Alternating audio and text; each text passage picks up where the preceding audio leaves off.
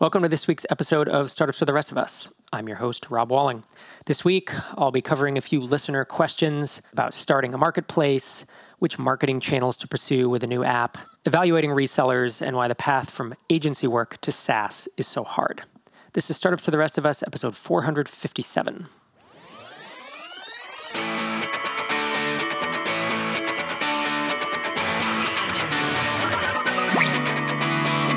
Welcome to Startups for the Rest of Us, the podcast that helps developers, designers, and entrepreneurs be awesome at building, launching, and growing startups. Whether you've built your fifth startup or you're working on your first. I'm Rob, and today I'm going to share my experiences to help you avoid the mistakes I've made in the past. I tweaked the intro a little bit today based on a suggestion from my 13 year old. He said, Built your first product or just thinking about it is, is too narrow.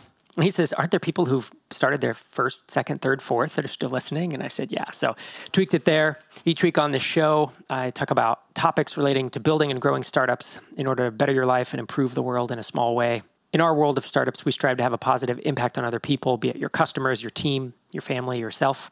We are ambitious founders, but we're not willing to sacrifice our life or our health to grow our company. We have many different show formats. Sometimes we come on and we teach a tactic talk about philosophies and thoughts of starting startups and growing them. Other times we do interviews. I've done several of those over the past weeks.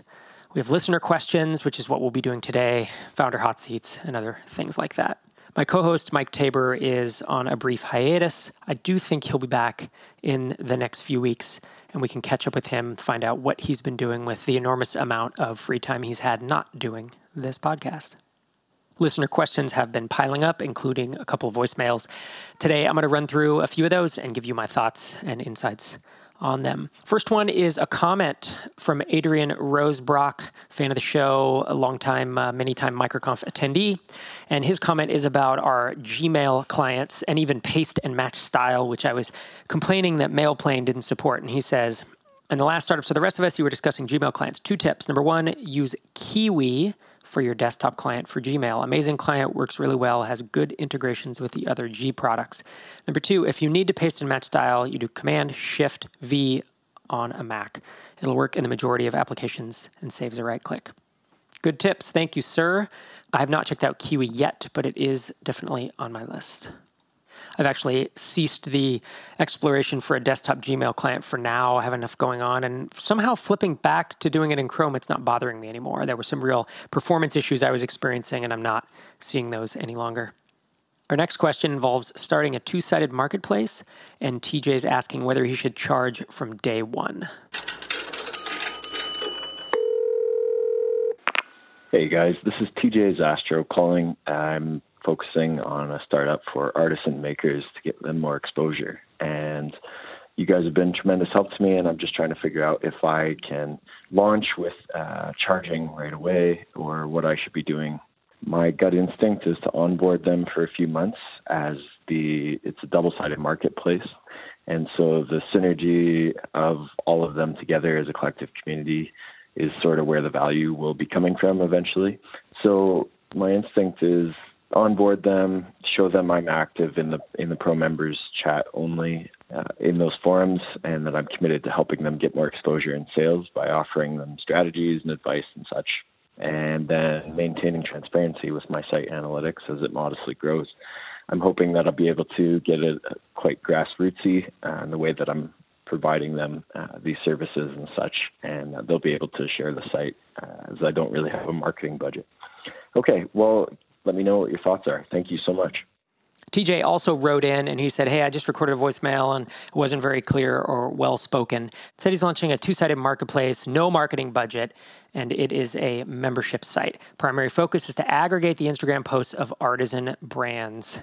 He has an email list of 2,000 artists who he'd like to curate on the site, but they're mostly cold contacts. And he's going to have both free and paid monthly memberships. Says he has no market validation. Everything he's heard or read says charge. Don't give away your product or you won't know if you have real product market fit. But since it's a double sided marketplace, both shoppers and artisans, I need to be able to demonstrate value to the artisans by attracting the shopper to the site. Then TJ talks about the different pricing tiers. It'd be a free plan for artisans and also a paid plan. And he says, My gut instinct is I should onboard the artisans for a few months, a free trial of the paid pro member level, but not collect credit cards on sign up. Show them I'm active in the pro member only chat forums, that I'm committed to helping them get more exposure and sales by offering strategies and advice. Maintain transparency with my site analytics as they modestly grow. Encourage them to share my site with their list as a play to help them and other members get more exposure. See where the analytics are in a few months. Emphasize to them the growth trajectory I'm hoping I'll see and try collecting a card to charge them to stay on as pro members. Obviously, a complicated question, TJ, and there's there's a lot here. We've talked about two sided marketplaces before, and my advice tends to be for kind of bootstrapped or indie funded companies is to not do it because they're just so hard to get started. Um, you even heard Tracy Osborn a couple weeks ago talking about Wedding Lovely. And while we didn't delve into the difficulties of two-sided marketplaces, she definitely has had some some some thoughts on that. It, it's very hard. It it just creates, you know, it's hard enough just to get one funnel working, but you literally have to get two separate funnels working and you have to have them at scale before things will work. So you are definitely pushing a boulder uphill with this one. The way I always think about this is thinking back to how Uber did it. And you know, with Uber, they needed the, at least a couple drivers in the field before they could release the app and have it provide any value if my memory serves me correctly, Travis Kalanick and his co-founder literally were driving the black cars just as a test. Obviously, this doesn't scale. It's not what you're doing. You're just testing. If people have this app, will they call a car in downtown San Francisco? That was the hypothesis. Once they started getting people calling them, then they had you know some data, enough metrics that they could go to black car drivers and uh, you know either cold call them or just approach them at the airport or whatever and say, "Hey, we have this app. Do you want to be on the receiving side of it?" And we're right now we're getting you know two calls three calls a day but it basically takes you right to them and then you get paid directly and you don't have to go through you know your dispatch basically. And that's how they built it up. And that is an incredibly long and painful way to build to build an app until the two-sided marketplace has a network effect. And then it's amazing and it grows super fast. But almost no one gets there right? That's the hard part. The challenge is getting past those early days. And so in the early days that you're in I mean, with zero marketing budget, the odds are even less in your favor. It's very, very, very difficult what you're trying to do. But granted that, that this is what you want to do, you have to be super scrappy. And it sounds like you're thinking in those terms. All the stuff you've read about saying charge, don't give away your product. If you have a SaaS app that provides value, people will only pay for something that is providing them value. So if I build an email service provider or a long tail keyword tool or invoicing app or whatever, when someone puts their credit card in and they pay, the next day they can get value out of it, or that same day they can get value out of it. That's not the case with a two sided marketplace with no consumer, you know, no demand side, so to speak. Getting suppliers onto your marketplace without the supply side, you're going to have to have it be free to some extent. And whether you just have the free plan the whole time, whether you tell them, hey, you're on a paid plan, this is the difference. And, you know, in three or four months, by the time we have demand, I will be charging you $49 a month. Is this interesting? That's the conversation to have, right? I, I don't see major problems with the plan aside from two sided marketplaces are really hard, especially when you have no money. But aside from that, I don't see how you can possibly charge suppliers, you know, when there is no value being provided, because I don't know anyone who would pay for that without that supply side.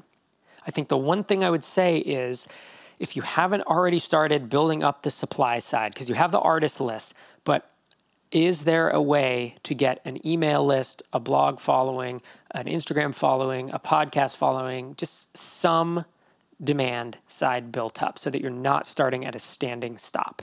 You said you're relying on the vendors or the suppliers to promote it. And while that's fine, it's not it's not going to be enough i'm guessing. I think that you doing some type of marketing and and you're going to have to get creative with it right? But you're it sounds like you're pretty creative having you know again no no budget and and you've thought this through pretty well. I would be looking at ways to have enough interested consumers. Like think about it this way. Groupon is also a two-sided marketplace. And when groupon went to a new city they would cold call the stores the retailers the, the supply side and then they would post a landing page for the demand side.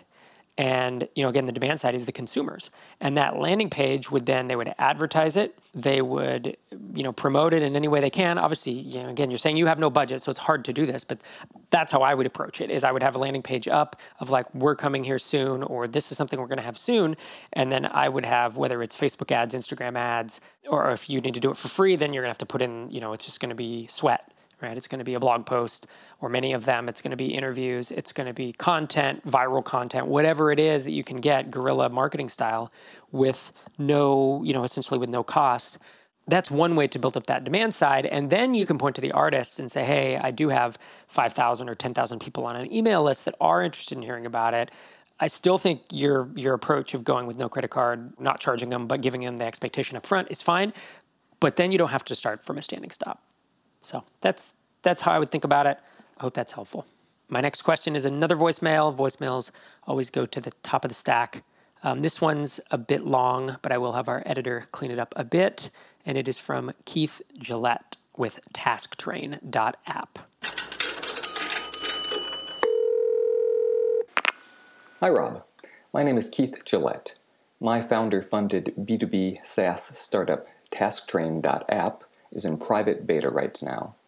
TaskTrain is a lightweight process management platform that allows service managers to integrate standard operating procedures and just in time training into everyday workflow, enabling teams to deliver service quickly and correctly.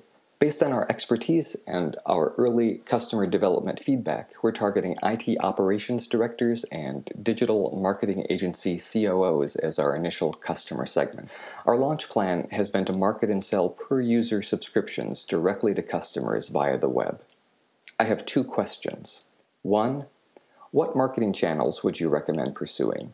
We have a PR plan when we're ready for a full public launch, but are not sure how aggressively to invest in building a social media presence and or in paid advertising, neither of which we have yet tried, as we've been too focused on getting a functional product. And we're going to cut the voicemail there, and I'll answer this question, and then we'll roll into his second question. So, congrats, Keith, on getting to launch. It sounds like, yeah, you've been too focused. You've made the traditional mistake of heads down, basement coding. I know you've been having customer development feedback, but you haven't done any marketing. And I guess the first thing I would say is go to robwalling.com, enter your email address, and you'll get a book that I wrote called Start Marketing the Day You Start Coding. And whether you read the book or not, just having the title is really what I would say. Is typically before I have anyone break ground, you know, I, I will validate the idea and then put up a landing page such that even if you only have 50 people on an email list at that point, that's your starting ground. And that's that's where you begin when you launch.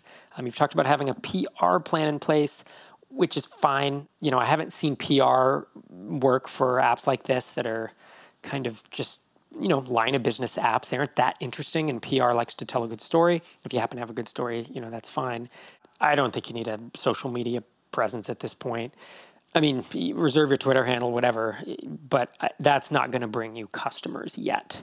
Especially if you're not, if you don't have an audience, if that's not your thing. If eh, obviously, if you had a podcast or an audience or a blog or something, and you were on Twitter talking to people, and that was, you know, you're taking the kind of the the Ben Orenstein, the Derek Reimer, the Brian Castle approach, then that would be one thing. But you're you're not doing that yet, so I, I would not spend any time really in, in building that out. What I would do is, I mean, there's endless number of traction channels you can go after. Obviously, SEO and paid advertising are two nice ways to get traffic, but whether that traffic converts is is a real question. Um, outbound sales is the third, and those are the three kind of avenues that really scale well. Which of these do you have experience with? You know, and if the answer is none, then pick one and dive in. That's how it is when you're starting out. And this is uh, one reason why I espouse the, the, the stair step approach to bootstrapping is that with your first product from a standing stop, trying to manage all the complexities of building and launching a SaaS app, and then looking at the massive array of marketing options available, it's hard and it's overwhelming. Without the experience, the confidence, the budget, it's not an easy question to answer in essence.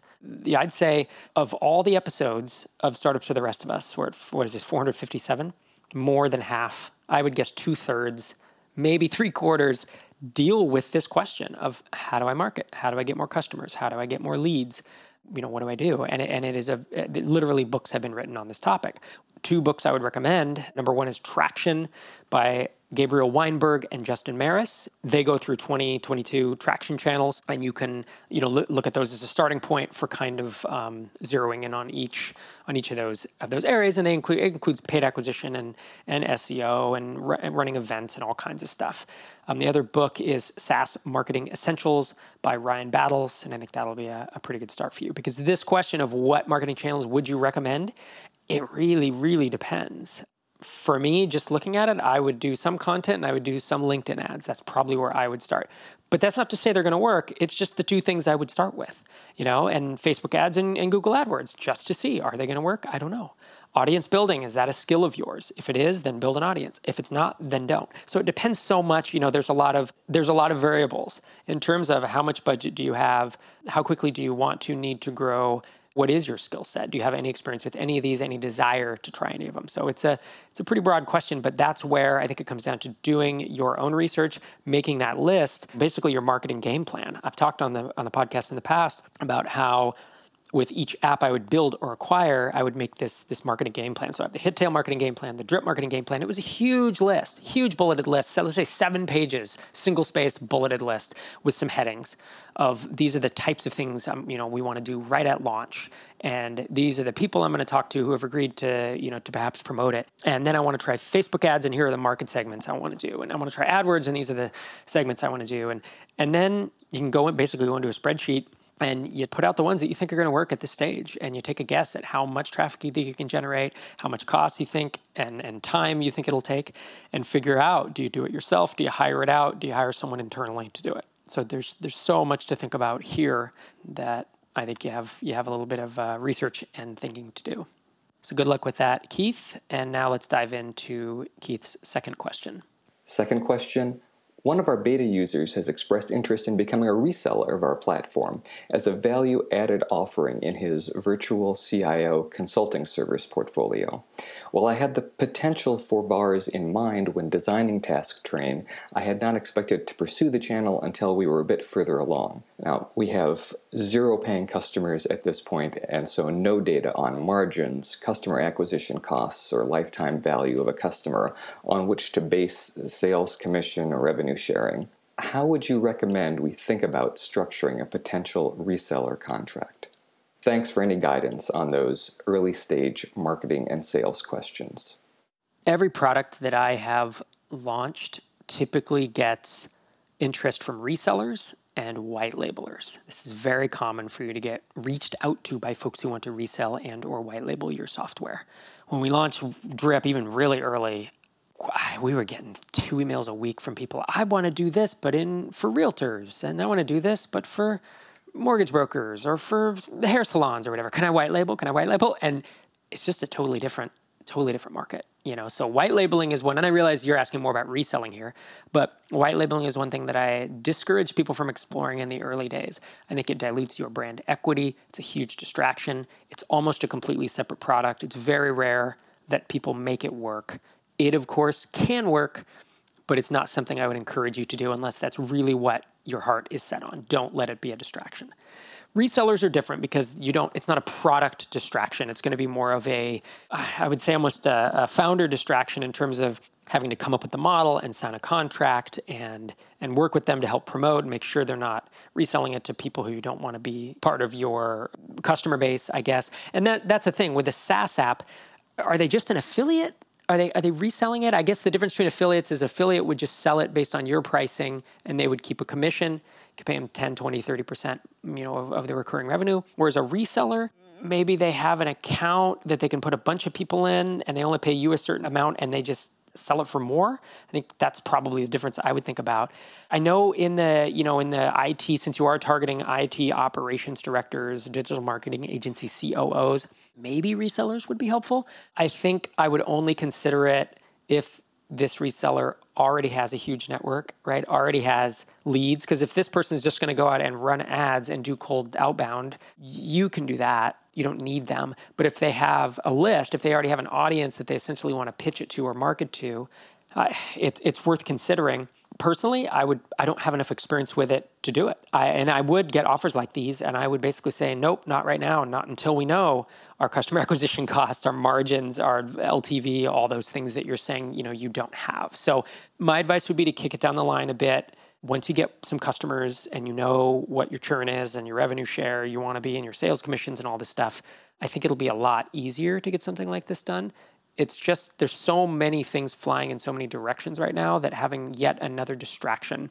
is not something I'd be super stoked about unless this really is a, golden opportunity. And in my experience, people who want to resell a product that has zero customers, it's not. It doesn't tend to be a golden opportunity. You know, I'd be pretty surprised if if they did actually have an audience that they had a lot of reach into. So I would kick it down the line, three months, six months, and just say, "Hey, I need to revisit this. So much going on right now with the launch." You know, I mean, it's it's easy to say you, that you're busy because you you are, and you have competing priorities, and so I would uh, try to revisit that later. A final postscript. I want to thank Mike for his immense courage in being so open and vulnerable in sharing his blue tick blues with the startups for the rest of us community. As a fellow, still struggling Boston area B2B SaaS founder, I empathize with him in the challenges he's facing and deeply appreciate his willingness to share them in public. I wish him the best in deciding what's next. Gratitude to you both for your startups for the rest of this work. Thanks for that, Keith. Appreciate it, and I hope uh, my discussion was helpful. My next question is from Ash, and it's about agency to product journey. He says, Hi, Rob and Mike. I'm a big fan and listened to almost all episodes over the past five years. In a past episode, Rob mentioned the path from agency to product, especially SaaS, is a hard path, which I understand. But could you please dive a bit deeper into why, and if one is on that path, how to run that transformation successfully? Thanks a lot. Keep up the great podcast. It's a good question, Ash, and it, and it I, so many of us have done this. I didn't run an agency per se. I was more a consultant. I, I, did have some contractors working for me, so I was I was a micro agency. You know, it was a handful of us, and and I was the I was doing sales and you know doing some of the coding and such.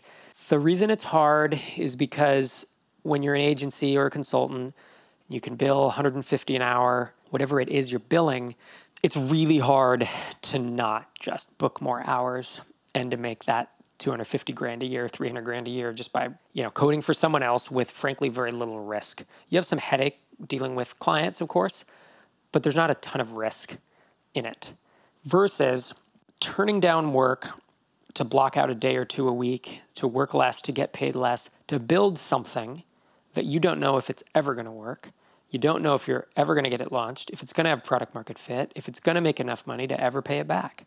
There was a good microconf talk a few years ago, it was one of our attendee talks, and it was by Ted Pitts from Moraware Software, and he talked about how he and his co-founder, you know, had good jobs, and then they launched this software, and when he traced it forward, they were doing millions a year and pulling out quite a bit of profit before he felt like they hit the break even line of how much money they could have made if they had just kept working their jobs. You know, if they had just stuck at day jobs with promotions and bonuses and and just steady paycheck the whole time versus the ups and downs of some years you make more and some years you barely make any in the early days of it not, you know, not paying much.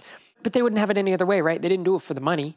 I mean, uh, that's part of it, obviously, but but they did it for the freedom and the satisfaction, right? The freedom, the purpose, the relationships, and that's where it's it's hard to see that. It's hard to look ahead, and especially hard to convince a significant other that instead of making 300k a year like you could as a consultant or 250 or whatever it is i want to make 125 and i want to launch this app it's going to take me six months or a year to launch and then maybe two three years to get to the point where it's even making as much money as i could be making if i just worked full-time you know on, on this consulting work.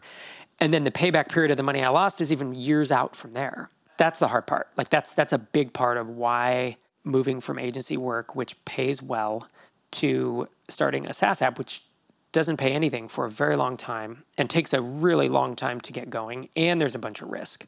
That's why most people don't make the transformation. You know, if you were, if you were in college or you were like me when I first started when I first started launching products, I was working construction, so I was an electrician. So there really wasn't much downside to me. And I did it all nights and weekends, obviously, because I was out on a construction site. And I had learned to code when I was eight years old, but I didn't know, you know, I'd been coding for years, but I didn't know a lot of the modern web languages. So I literally went to the public library. I got books on PHP, HTML, a little bit of Perl. And this is obviously years ago. And I started hacking away stuff on nights and weekends. And that's that's how I learned. And then I eventually did make the shift into full time employment as a developer, and that helped increase my chops really fast. So then when I went to build stuff on the side, I was way, way faster at it. But it still was a nine to five, and it was actually it was helpful for me that I could go in nine to five, and when I left, my time was my own. Once I transitioned to consultant and I was billing hourly, I was obviously making a lot more money, but it became hard for me not to just do consulting work all the time because to consult 50, 60 hours a week, I could make more money than I had ever seen or ever heard of anyone making. You know, it was crazy to bill $100, 125 an hour and work 60 hour weeks. This is 15, 20 years ago. Like that money really went a long way. So it, it's tough. And it, it really is that lo- it's a long term view. It's having some confidence in yourself. And it's, it's being able to look ahead five years and say, this is going to hurt for now, but long term, I think this is the better path. In addition, this is why I think either stair stepping your way up is better because you can get some small wins along the way, builds confidence in yourself, builds a little bit of recurring revenue, builds confidence from your, you know, your spouse or significant other if you have one, but also acquiring. I think acquiring small products or even large products is a nice way to do it if you are running an agency and you have you have money, right? You should be making a decent chunk of money. Acquiring a product gets you past that product market fit that wall, right? It's, it puts you forward hopefully 18 months, maybe 24 months, depending on the space you're in. And that's one reason why I acquired products early on is because I did have, I had more money than I had time once I was at that level where I could bill 100, 125 an hour and stay busy full time. Not everyone has that, right? Maybe you're scraping by to get agency work and, eh, you know, maybe it's, maybe you do have downtime during the week or during a month. And that's nice because then you can use that to focus on the product. Now, I always felt guilty if I was focusing on a SaaS product and not going out and finding more work because I thought to myself, if I run out of work and I don't have any in three months, am I going to look back on this and regret it? So, you know, you got to kind of get over that guilt if, if you're going to do it. So I, am guessing a lot of folks listening are experiencing this or, or, thinking about this, and it's the, it's the conundrum of nights and weekends are hard, and this is one reason why people raise funding is so they don't have to do that. You know, it really is interesting to see someone raise a round of whatever 150 $300,000 with the sole purpose of that being that they don't have to make these decisions and they don't have to scatter their focus. They don't have to worry about agency work or doing it nights and weekends. They can just focus for a year or two on getting something to the point where, you know, where it's viable and where it's where it's making enough money that it's that it's sustainable, that it's default alive, as Paul Graham would say. So I'm not saying you should raise funding or shouldn't. Obviously, you know, I never did building my stuff up. It also took me a really long time to get there because I did it this way. And it was nights and weekends for me. And it was building an app, acquiring an app, parlaying one, stair stepping from one to the next to the next to the next. And that's why it took me so long to get to Drip. If I had raised funding five, ten years earlier, I would have built a you know a larger SaaS app like Drip earlier. But I just you know didn't have the resources, the experience, perhaps the you know the, the confidence to do it at that point. So that's a good question, Ash. I appreciate you asking that, and I hope that was helpful. I think that about wraps us up for the day. If you have a question for the show, call our voicemail at 888-801-9690. Voicemails go to the top of the stack, or you can email us at questions at startupsfortherestofus.com. Our theme music is an excerpt from our Out of Control by Moot. It's used under Creative Commons. Subscribe to us by searching for startups and visit startupsfortherestofus.com for a full transcript of each episode. Thanks for listening. We'll see you next time.